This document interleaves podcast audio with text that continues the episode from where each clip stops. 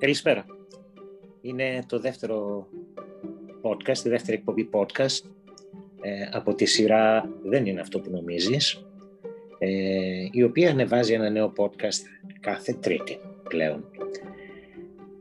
Ε, η σημερινή εκπομπή είναι, είναι πολύ σημαντική για μένα, είναι, αφορά κάτι πάρα πολύ προσωπικό, στο οποίο έχω επιδοθεί τα τελευταία χρόνια. Όσοι με παρακολουθείτε και στο blog και τα λοιπά, σίγουρα κάτι έχετε μυριστεί. Ε, όλα ξεκίνησαν ε, στις 25 Μαΐου το 2017 και η σημερινή εκπομπή έχει τίτλο Running Miles for Exceptional Education. Είναι τα χιλιόμετρα που τρέχω για την εκπαίδευση εξαιρετικών ανθρώπων. Το μετέφρασα πιο ελεύθερα, αλλά το εκφράζω και πιο ορθά έτσι. Ε, 25 Μαΐου λοιπόν το 2017 ε, και είχα περίπου από ένα χρόνο πιο μπροστά αρχίσει το τρέξιμο καθιερώνοντας το hashtag Urban Runners πενθώντας και αποτείοντας τιμή στα 53 κιλά που είχα χάσει. Επισκεπτόμενος αγαπημένο μου φίλος στην Κοπενχάγη, όλο μας το πρόγραμμα χτίστηκε με βάση το δύο ώρο κάθε πρωί που θα χρειαζόμουν για να τρέξω μέσα στην πόλη.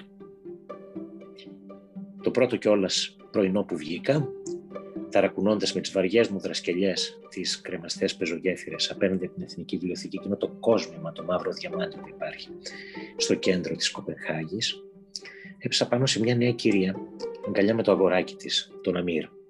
Ήταν 11 ετών και οι δυο καλοντημένοι, περιποιημένοι, σφιχταγκαλισμένοι, να κλαίνε ασταμάτητα μαζί. Και όσο έκλαιγαν, τόσο πιο πολύ έσφυγαν ο ένας τον άλλο.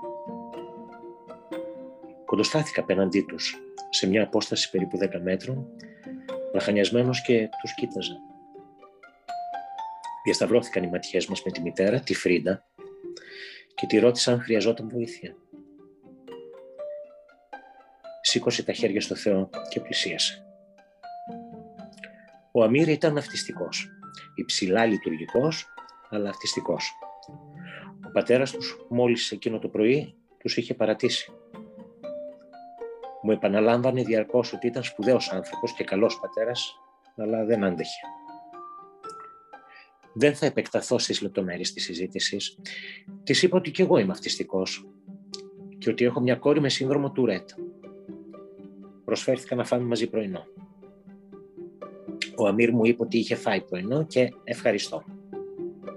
Σαφής, ξεκάθαρη και κυριολεκτική απάντηση, όπως αρμόζει σε κάθε αυτιστικό με αξιοπρέπεια.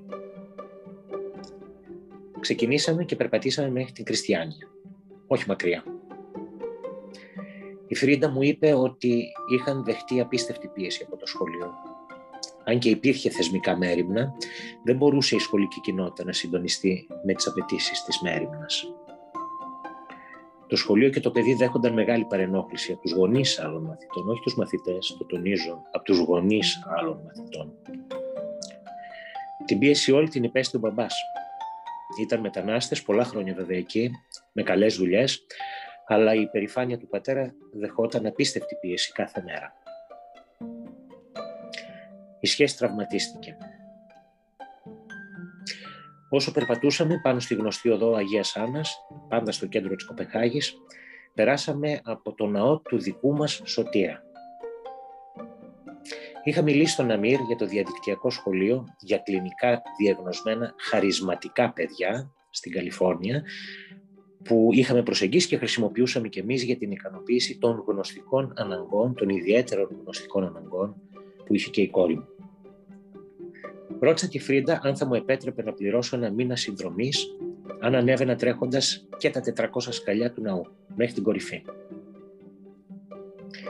Η Φρίντα με κοίταξε μπερδεμένη, ίσως και καχύποπτα.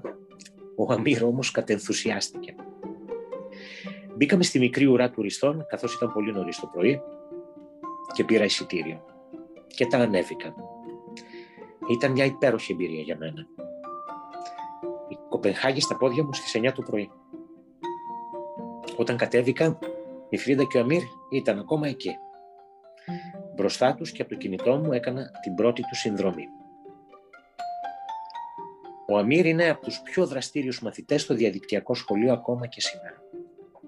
Ο πατέρας επέστρεψε σύντομα και διατηρούμε με την οικογένεια διατηρώ επαφή αδιάλειπτα. Τους επισκέφθηκα άλλες δύο φορές. Με το σχολείο αυτό ξεκίνησε μια υπέροχη πορεία, την οποία σιγά σιγά με συγκίνηση και ανατριχίλα θα ξετυλίξω εδώ.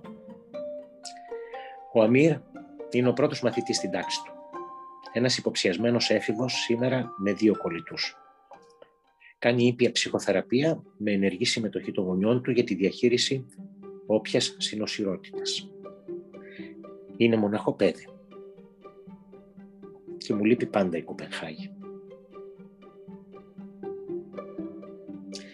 Μόλις ένα μισό μήνα μετά τη γνωριμία μου με τη Φρίντα και τον Αμύρ στην Κοπενχάγη και περνώντας τον Ιούνιο με το κλείσιμο της σχολικής χρονιάς, τις εξετάσεις των παιδιών μου, τα summer camps τους, βρέθηκα στην Αγγλία. Όλο αυτό το χρονικό διάστημα μιλούσα με το διαδικτυακό σχολείο που παρακολουθούσε Αμύρ και με απασχολούσε λίγο το ότι γνώριζε ότι είχα αγοράσει εγώ τη συνδρομή για ένα μήνα. Ήμουν περίεργος να δω αν θα συνεχίσει. Ήμουν σε επαφή και με την οικογένειά του και χάρηκα βαθύτατα που ανανέωσαν μέχρι το τέλος της χρονιάς. Όπως σας είπα, τρέχω κάθε μέρα. Και έτρεξα κάθε μέρα και στην Αγγλία. Βρέθηκα στο Μπέρμιχαμ, στο Μπρίστολ, στο Λονδίνο, στο Λέστερ. Στο Μπρίστολ επισκέφθηκα το σχολείο Windmill Hill και συζητώντας με την υποδιευθύντρια που με ξενάγησε, τη ρώτησα πώς διαχειρίζονται τα twice exceptional παιδιά.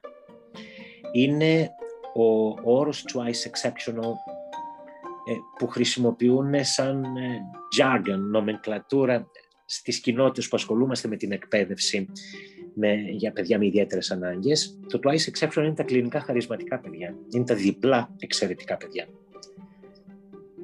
Πολύ αγάπη λοιπόν, μου είπε πολύ ενδιαφέρον, αλλά τα ίδια προβλήματα με την κοινότητα και πάντα τους γονείς. Είναι, είναι φοβερό. Δεν είναι ποτέ τα παιδιά, είναι οι γονείς. Η ιδέα της ανάβασης στο ναό του δικού μας σωτήρα στην Κοπερχάγη με οδήγησε σε μια εξαιρετική συζήτηση με το διαδικτυακό σχολείο κλινικά διαγνωσμένων χαρισματικών παιδιών, με το οποίο έτσι και αλλιώς συνεργαζόμουν και από άλλη άποψη. Αυτό στην Καλιφόρνια. Υπήρχαν πολλά παιδιά που θα μπορούσαν να ωφεληθούν από αυτό. Δεν ήταν απαραίτητο να γνωρίζω αυτά τα παιδιά. Και σίγουρα δεν ήταν απαραίτητο να γνωρίζουν εκείνα τις απαιτήσεις για την πρόσβασή τους στο σχολείο αυτό. Το σχολείο είναι μη κερδοσκοπικός οργανισμός, αλλά έχει διαχειριστικές ανάγκες και κυρίως ανάγκη να πληρώνει τους εκπαιδευτικούς ειδικής αγωγής. Σκεφτήκαμε σχεδόν ταυτόχρονα με την επαφή μου στο σχολείο πώς μπορώ να αξιοποιήσω τα ταξίδια μου, τα οποία είναι πάρα πολλά για όσους με γνωρίζουν. Και κυρίως πώς μπορώ να αξιοποιήσω τα χιλιόμετρα που διανύω τρέχοντας.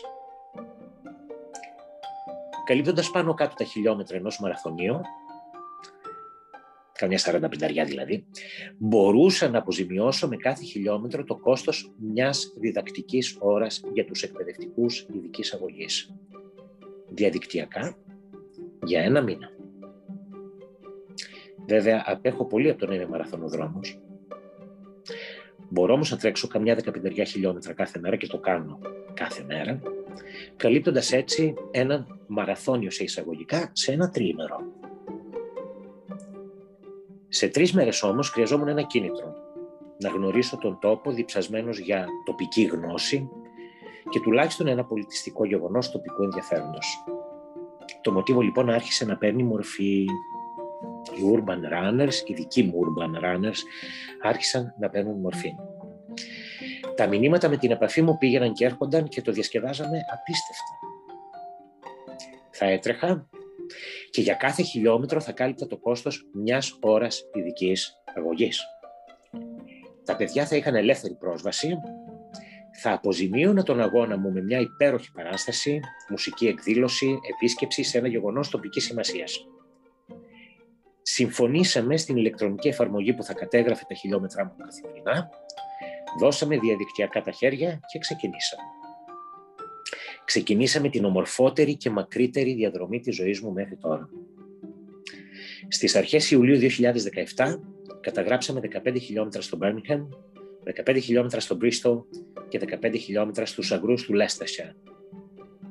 Το βράδυ της 8ης Ιουλίου, το 2017 γιόρτασε τις πρώτες 45 διδακτικές ώρες διαδικτυακής ειδικής αγωγής, παρακολουθώντας βετεράνους χοροδούς να τραγουδούν αγγελικά τενόρο στο επαιτειακό Wixton and District Male Voice Choir.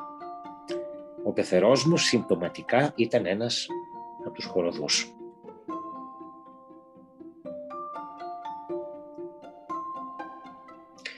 Βασικά μου συμβαίνει συχνά όπου και να βρίσκομαι στον κόσμο να συναντώ γνωστούς. Στο ταξίδι στην Αγγλία, στο ίδιο ταξίδι, τον Ιούλιο του 2017, στο Birmingham αυτή τη φορά, και ενώ έτρωγα μόνο στο αγαπημένο μου καφέ ρούζ κάτω από τον Bull και εκεί πάω πάντα μόνος για να είμαι ειλικρινής, το απολαμβάνω πιο πολύ, συνάντησα τον από δεκαετίες φίλο μου Luke Περοδρόμ. Τον ξέρουν όλοι οι εκπαιδευτικοί στον χώρο του English Language Teaching. Φίλος μου δεκαετίες πραγματικά, ο οποίος επισκεπτόταν συγγενείς. Αγγλοκύπριος, συγγενείς του, η μισή στο Birmingham, η μισή στην Κύπρο, ή εδώ ή εκεί. Είναι πιθανό πάντα να τον πετύχω. Τσιμπήσαμε κάτι μαζί, τα είπαμε και συνέχισε για το ραντεβού του εκείνος. Θεώρησα ότι είχα κάνει τη σημαντική συνάντηση της ημέρας. Δεν ήξερα. Πίνοντας τον καφέ μου, φιλομέτρησα λίγο το facebook στο κινητό μου, κοίταζα τη διαφήμιση της σχολής σκι του γιού μου για μια επικείμενη ανάβαση στην κορυφή του Ολύμπου, το Μίτικαν. Και έλαβα ένα προσδόκητο μήνυμα από ένα άτομο που δεν γνώριζα, τη Felicity. Με ρωτούσε αν βρισκόμουν στο καφέ Ρούζ του κέντρου του Μπέρκ. Καθώς νόμισε ότι με αναγνώρισε από μια βιντεομιλία μου στο διαδικτυακό σχολείο για κλινικά χαρισματικά παιδιά. Τι μικρός που είναι ο κόσμος. Ξυπάστηκα εγώ, δεν θα πω, και γύρισα το κεφάλι να την εντοπίσω, ότι θα έκανε ο καθένας, φαντάζομαι. Καθόταν λίγο παραπέρα στο μαξίδιό της και χαμογελώντας κύλησε προς το μέρος μου και μου πρότεινε το χέρι της για χειραψία. Κουβεντιάσαμε αρκετή ώρα. Μου εξήγησε ότι είναι μια από τις εκπαιδευτικούς ειδικής αγωγής που διδάσκει στο διαδικτυακό σχολείο και εξέφρασε τον ενθουσιασμό της για την πρωτοβουλία της κάλυψης του κόστους διδακτικών ωρών με χιλιόμετρα. Το θυμάμαι τώρα και να τριχιάζω ακόμα. Ήταν, ήταν απίστευτη στιγμή. Στην κουβέντα πάνω έτυχε να αναφερθώ σε αυτό που έβλεπα στο Facebook όταν επικοινώνησε. Της έκανε εντύπωση και ρώτησε αν είχα ανεβεί τον Όλυμπο. Της εξήγησα ότι αν για κάποιους είναι δύσκολο, για μένα ήταν αδιανόητο. Μου απάντησε αφοπλιστικά ότι ούτε για την ίδια δεν θα το θεωρούσε αδιανόητο και εσύ ήταν σαν μαξίδια. Χαμογέλασα αμήχανα, όπως καταλαβαίνετε. Συνέχισε λέγοντας ότι αν το έκανα, θα διεκδικούσε εκείνη τις ώρες εκείνου του μήνα για να σχεδιάσει μια θεματική ενότητα για την ελληνική μυθολογία. Εννοείται ότι κρατήσαμε επαφή από τότε. Αλλά και την επόμενη μέρα της έστειλα μήνυμα ενημερώνοντάς την ότι 23 και 24 του Σεπτέμβρη που ερχόταν είχα δηλώσει συμμετοχή να ανέβω στον Όλυμπο. Για το διήμερο αυτό πιστώθηκαν τελικά 60 ώρες. Ανέβηκα με το Happy Mountain, τη σχολή του γιού μου, με μια αποστολή στην οποία ήμουν ο μεγαλύτερος σε ηλικία μεν, ευνοημένος από την αγάπη και την υποστήριξη όλων των αναρριχητών δε. Σκεφτείτε ότι στην κατάβαση, την οποία βρήκα παρασάγκας δυσκολότερη και πιο τρομακτική, με περίμενα να τους βρω με τον συνοδό μου κάτω για περίπου έξι ώρες. Ήμουν έξι ώρες αργοπορημένος σε σχέση με αυτούς. Αλλά το έκανα. Και όπως πάντα, αυτά που αποκόμισα ήταν άπειρες φορές μεγαλύτερη επιβράβευση από τις 60 διδακτικές ώρες που πιστώθηκαν στο πρόγραμμα. Η θέα της χώρας όλης από την ψηλότερη κορυφή.